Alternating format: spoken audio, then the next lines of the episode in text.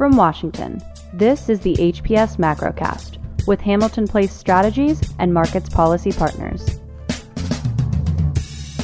Good morning, it's Friday, September third, and you're listening to the H P S Macrocast. I'm Matt McDonald in for Tony Fratto this week, and I'm here as always with John Fagan and Brendan Walsh from Markets Policy Partners. It is It is Jobs Day of uh, Labor Day weekend, which means we have a lot to talk about, but who knows how many people will actually turn in on this, tune in on this uh, getaway Friday. Um, so the for the jobs the for the jobs data that just came out, we've the it's a pretty big miss. Um, B L S announced two hundred thirty-five thousand new jobs created in August. You know, the expectations and forecasts were more in the co- three quarters of a million to a million range, which is kind of what, you know, the range that we've been seeing over the period of recovery from the pandemic. The unemployment rate actually went down from uh, five point four percent to five point two percent. It's worth saying that there's kind of just, there's a lot of context to the jobs report in terms of the rise of the Delta variant. Um, you know, we are on the cusp. It, it, this is August, so we're on the cusp of schools returning. We're on the cusp of um, the extended unemployment benefits running out in most states that still have it going on. So, um, you know, it's an interesting it's an interesting moment to kind of capture that as we go into the fall. It's not it's not the kind of job growth that we would like to see, certainly at this point in the recovery. Um, Brendan, what do you make of it? If you if you look at the details, it kind of confirms all the anecdotal evidence that we were seeing throughout August of what was going on in the economy. Um, you know, yesterday we had the the N F I B, the, the small business, uh, they put out their employment uh, report uh, the day before. And fifty percent of businesses are unable to fill jobs that they wanted to. Um, so I think you saw in the average hourly earnings, which were up zero point six percent, where only zero point three was expected, that we're not hiring many people. And if you do hire them, you're going to have to pay them more. Uh, I also thought it was very interesting, um, you know, retail trade lost twenty-eight thousand jobs, uh, you know, where that had been a, a large um we saw rehiring of that in the in the early spring and uh, beginning of the summer. Also, um, you, you know, um, uh, leisure services also uh, was was disappointing. Uh, and also going back to the Delta, um, healthcare actually lost uh, four point six thousand jobs. Um, that's what happens again. What we saw when when. E Rs get overwhelmed. Um, a, people leave because they're they're sick of doing this anymore. But also, most importantly, um, elective surgeries get canceled. So though, that part of the hospital that isn't the E R kind of has to shut down. Uh, so th- there's really nothing good uh, coming out of this uh, report, especially nothing that you see in the August report that you wouldn't expect to also see in the September report. I don't think the world has changed that that much. That we were going to see a big bounce back come September. It's worth drilling down on on the fact that, and I think sometimes we can forget this, but you know, the jobs report is a measure of matching supply and demand. A lot exactly, of times, yeah. I think feel like people's your mental model of it is that oh, you know, people create a new job and then they hire someone because everybody wants jobs. That's not exactly what we're seeing here, is that, you know, there are times when worker supply is the constraint. You continue to see um, hourly earnings increase in this report. I think that, you know, it'll be interesting to see how hourly earnings uh, progresses as we continue to create jobs, because, you know, a, you have a composition effect across the types of jobs that are created that that could shift on some of that stuff over time. Um, but it's an important point that, you know, the supply of workers and who wants a job is is a big question in, at this point in the recovery, too. Yeah. And this is, you know, unprecedented time. So we, we can't necessarily look to the past to see how it was. We, we do know that, you know, two million baby boomers took, took uh, early retirement, essentially, that, you know, they They had been working a part-time job and aren't doing, aren't willing. Probably most of them won't, you know, like they've gotten used to not working. Um, and then have uh, a lot of people that worked in the hospitality industry, especially restaurants, who, uh, by anecdotal evidence, a lot of them decided that the quality of life wasn't all that good and they'd rather do something else. Is there a possibility that August is something of an anomaly when you have a situation in which, as as Matt alluded to earlier, the ex, the extra unemployment benefits begin to roll off, and there is back to school? Back to school is an issue that uh, can propel some people back into the workforce potentially.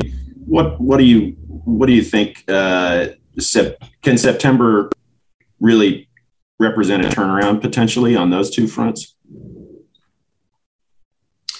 I mean, my view on this stuff is that we're we're still.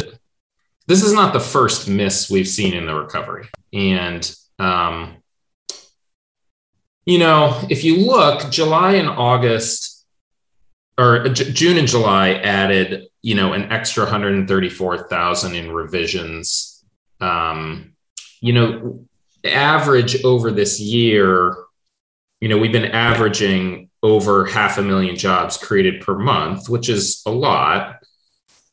At this point, we're still down over five million jobs from pre-pandemic. So, yeah. you know, it's an interesting question. I think it kind of go, it, it goes back to some really early debates on in the pandemic of if we were going to see a V-shaped recovery or a U-shaped recovery. I would argue that we've seen a V-shaped recovery, um, but But I don't think it's like a smooth V. I mean, there's been a lot of like choppiness in the entirety of the economy, um, and choppiness in the stages of the pandemic and what phases we've been through as it spiked and then declined and then spiked and then declined. And then you get Delta, you know, I mean, it's worth, it's worth pointing out that the, the, the numbers right now are not good. I think that, um, you know, if anything, if anything has changed a lot over the course of the pandemic, it's, it's uh, risk appetites. Is that, you know, at some point, especially post-vaccine, people have made some choices to say, you know, like I gotta, I gotta live my life and I can't stay in my basement all the time. Um, you know, so it, it I don't, it's interesting where we are. And you look at the pandemic numbers is that some of this stuff in places could be as bad as the start of the pandemic. It's just that, you know, we're not seeing job crashes because people are right learning to live with it, because I, I don't know if COVID's ever going away. Yeah, that's the, uh, the, and also a lot of the hotspots are places where the risk, shall we say, the sort of risk tolerance for COVID is relatively higher, and people will tend to go about their lives uh, and uh, and behave and as uh, as if uh, you know as if uh, the mask mandates haven't come back and so forth in, in a lot of the country. But you know, the uh, back to school is it, it really is a big deal. We've sort of focused in on this, and it's one of the things that the we've. been expecting the Fed to be pretty cautious uh, and uh, in in its assessment of the economy here in this pivotal fall period, and uh, and this the speculation was that if this number really shot the moon, right, and we were putting up like a million jobs or plus, there was a pretty high bar for upside expectations. As you said, Matt, the the, the estimates were, you know, three quarters of a million jobs, uh, but. Even if we had a, you know, a monster number, the Fed might be pretty cautious based on what Chair Powell said at the Jackson Hole speech last week in moving ahead with a taper or rollback of accommodation as soon as the September meeting. And uh, it's pretty clear that this number puts September, you know, off the table in terms of an announcement of the taper. Let me ask, let me ask this from a from a Fed perspective, if we are seeing a job market that is, um, I guess, constrained by worker interest or worker supply, as opposed to the usual. How does how does that incorporate the how does that work into the Fed's thinking on some of their stuff going forward? Because you know, I, it you're you're obviously seeing the strong wage growth that would be the driver to entice people back to work, and you could continue to see that. Um, but it's certainly, I, I I would think that I think most people would say that it's not for lack of uh, job openings that we're seeing the this miss or other anemic numbers.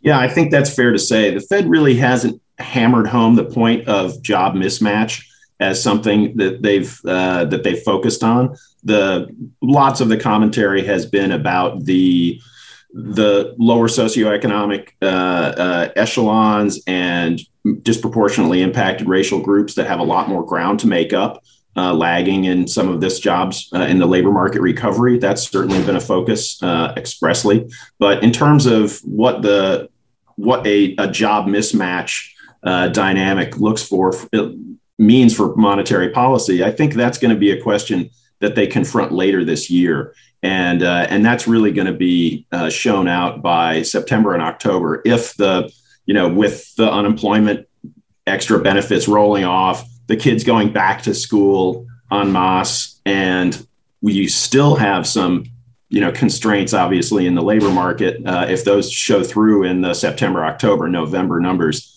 then I think the Fed is going to have to start sharpening their pencils on this issue.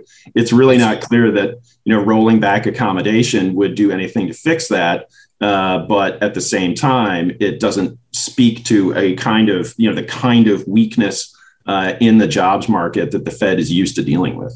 Yeah, it's also I, I worth think- it's worth touching on the fact that in the same uh, September, October timeframe, we have a lot of shoes to drop on the fiscal policy side. You have Um, you have the Democrats working to pass both of their stimulus packages. You have a need for a continuing resolution to fund the government. You have a debt ceiling fight that the markets always love. Um, so there's a lot of pieces, um, you know, as we head into Labor Day. I would say it's not the job, jobs report doesn't really set a clean clean slate for what's to come in terms of a lot of clarity. And it just, it feels like there's a lot of uncertainty on the horizon as we enter into the fall. Absolutely. And that's been borne out in a lot of the other data. We've seen the incoming economic readings. It's not just the non-farm payrolls. A lot of the other recent economic readings have been kind of muddy. If you look at retail sales, the last couple of months have been pretty disappointing. Uh, we obviously saw some hiccups in the purchasing managers' indexes uh, in the service uh But nothing nothing really serious on that front. We've seen some sentiment indicators uh, really gyrating wildly. Um, what are some other uh, what are some other data points, Brendan, that uh, that have crossed your radar screen? As uh, yeah, the, the manufacturing sector, while still at high levels, is slowing down, and a lot of that is because of supply constraints. And I think, honestly, the, the simple message is, especially for monetary policy, is the the virus is still the main driving force be, behind the economy. And obviously, there's not much monetary policy can do to, to solve that. So we're still, you know, at the um, at the whims of of these new variants, and also people's ability uh, and willingness to get get vaccinated. Yeah, we are. It's interesting. You know, we're not the uh, supply chain issues that were such a big part of the beginning of the pandemic, and then the early vaccination stuff. I mean, you can, anyone can get a vaccine if you want a vaccine in the United States, at least. And yeah. with the booster guidance, it's, I mean, with the booster guidance coming up, you know, um, the older populations that were the priority at the beginning in kind yeah. of January and February, uh, if you got a, the eight month guidance, if you got, if you got your, if you complete your, um, if you completed your first cycle of the vaccine by the end of September, you're going to be getting a booster. So we're actually, you know, I, I think it, it, it, the guidance from public health on the boosters, I, I think the guidance is there, but the outcomes are not. We don't know if this is going to be a yearly thing or or what the efficacy will be going forward, um, but we're actually on the cusp of uh, appropriate eligibility for some of that stuff coming up. So that, yeah, that will be point. Interesting to see how that may or may not impact the pandemic going into holiday season. And also the children's, uh, the yeah. uh, approval for kids under twelve. And basic, my kid, my that's kids right. And the and guidance and on that has, has likewise been a little fuzzy. I mean, I'm yeah. rooting hard with a vested interest, but the um, but the guidance on that has been before the end of the year. Um, yeah, and, and and at the beginning of the summer, there was a lot of optimism that it would be approved in August. So they've really hit the brakes on that and kind of gone quiet, which is disappointing. Yeah. Well, that, we don't have a head to the F D A, so that might have something to do with it. That still just blows my mind that we're in a pandemic and we do not have a uh, confirmed. Yeah. We have a lot of doctors. We can just pick one. It's got to be better than nothing. Um, all right, let's let's take a quick break. Uh, when we come back, uh, we want to chat through uh, some under the radar developments in China. Um, and, and go through a little bit of, of uh, while everybody has been preoccupied with uh, wars and hurricanes and flooding and pandemic, there are developments that, that are pretty interesting. We'll, we'll chat on that in a little bit.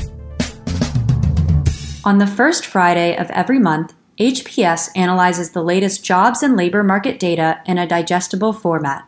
Sign up for our reports at hamilton place strategies dot com or on Twitter at H P S Insight.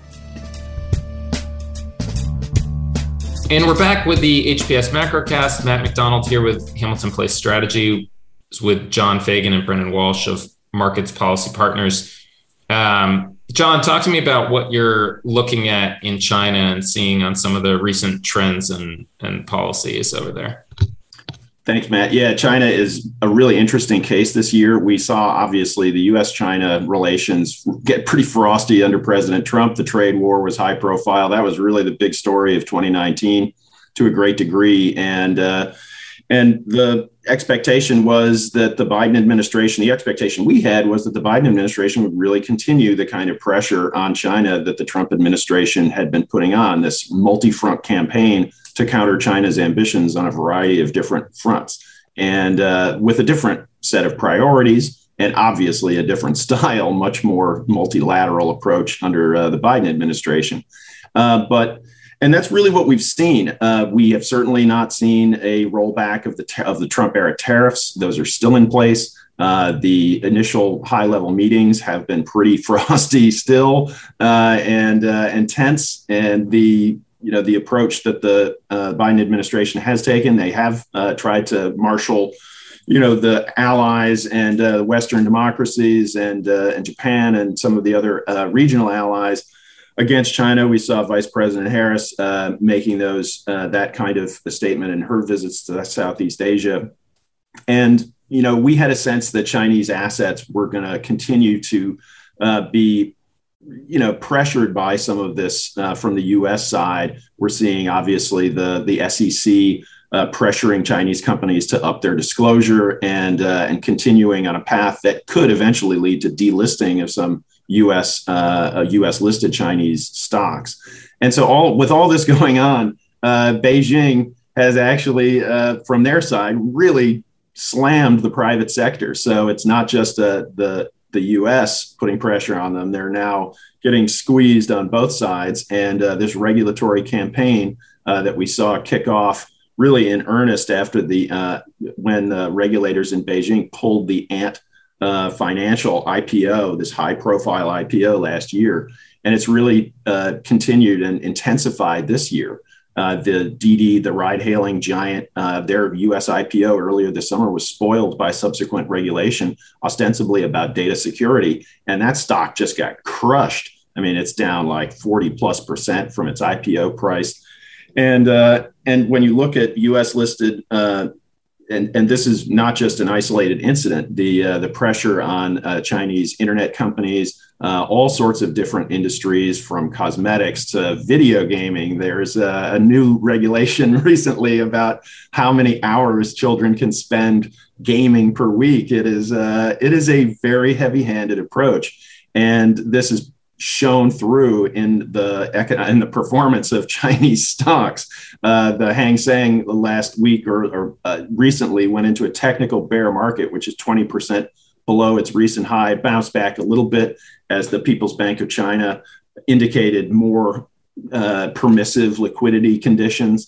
Uh, but still, these stocks are under a lot of pressure. U S listed A D Rs, the Chinese uh, companies listed in the U S, an index of that, that's down like forty percent this year. It's a it's an absolute drubbing that these stocks are taking.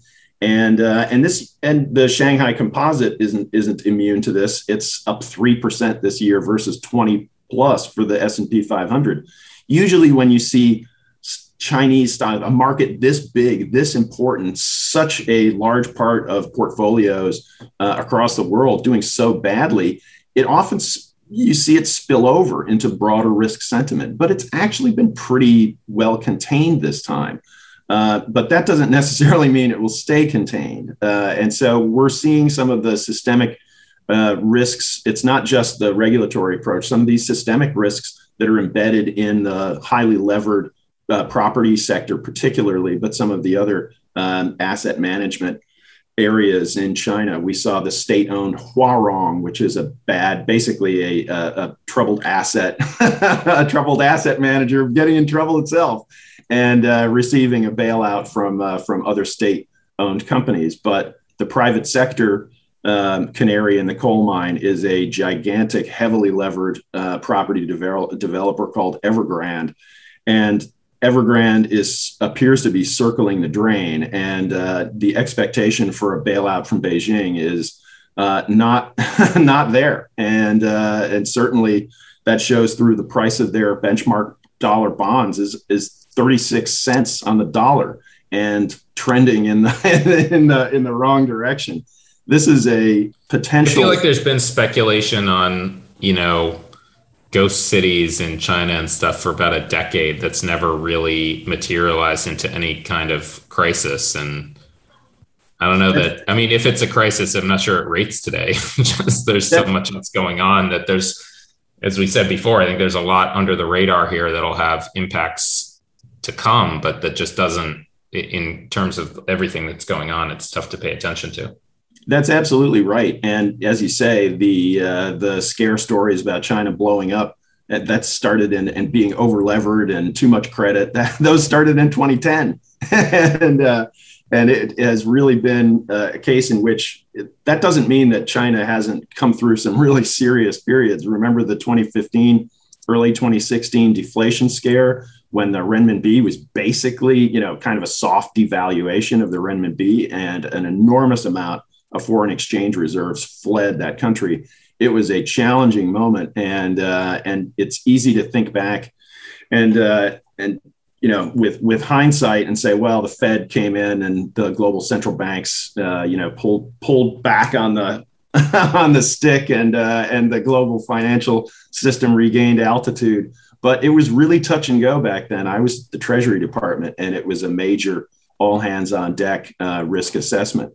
Now, just because, you know, we've seen Chinese and global central bankers and global policymakers, you know, pull the uh, uh, pull everything out of the fire uh, time and time again, it's sort of the boy who cried wolf uh, impact. So if you're sitting there and saying, you know, China is going to have a gigantic credit problem, you don't have a lot of credibility on that uh, on that score, because it just it hasn't we haven't had an earthquake uh, that really, uh, you know, takes down the the system in a way like two thousand eight did. Um, so it remains to be seen. They're obviously trying to keep this an isolated incident and uh, and minimize the spillover in terms of Evergrande. Uh, but this is coming at a time when, uh, you know, the rest of the world is U S stocks are printing new highs all the time. And it's a it's a glaring, increasingly glaring disparity.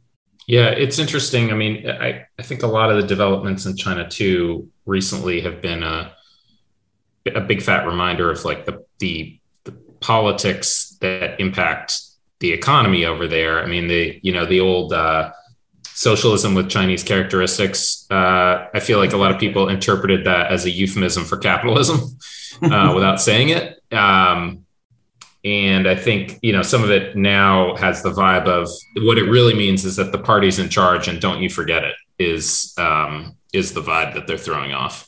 Yeah, the right, the Chinese Uber, Didi, their stock is rallying this morning on news that the Beijing city government is going to buy a big stake in their company and basically turn it into a state, you know, effectively a state-run company. Yeah, and that's, and, and, that's good news for the stock, but you know, crazy. From yesterday, from they were, you know, criticizing all the ride-hailing for being too entrepreneur, and that they need to take care of the consumer.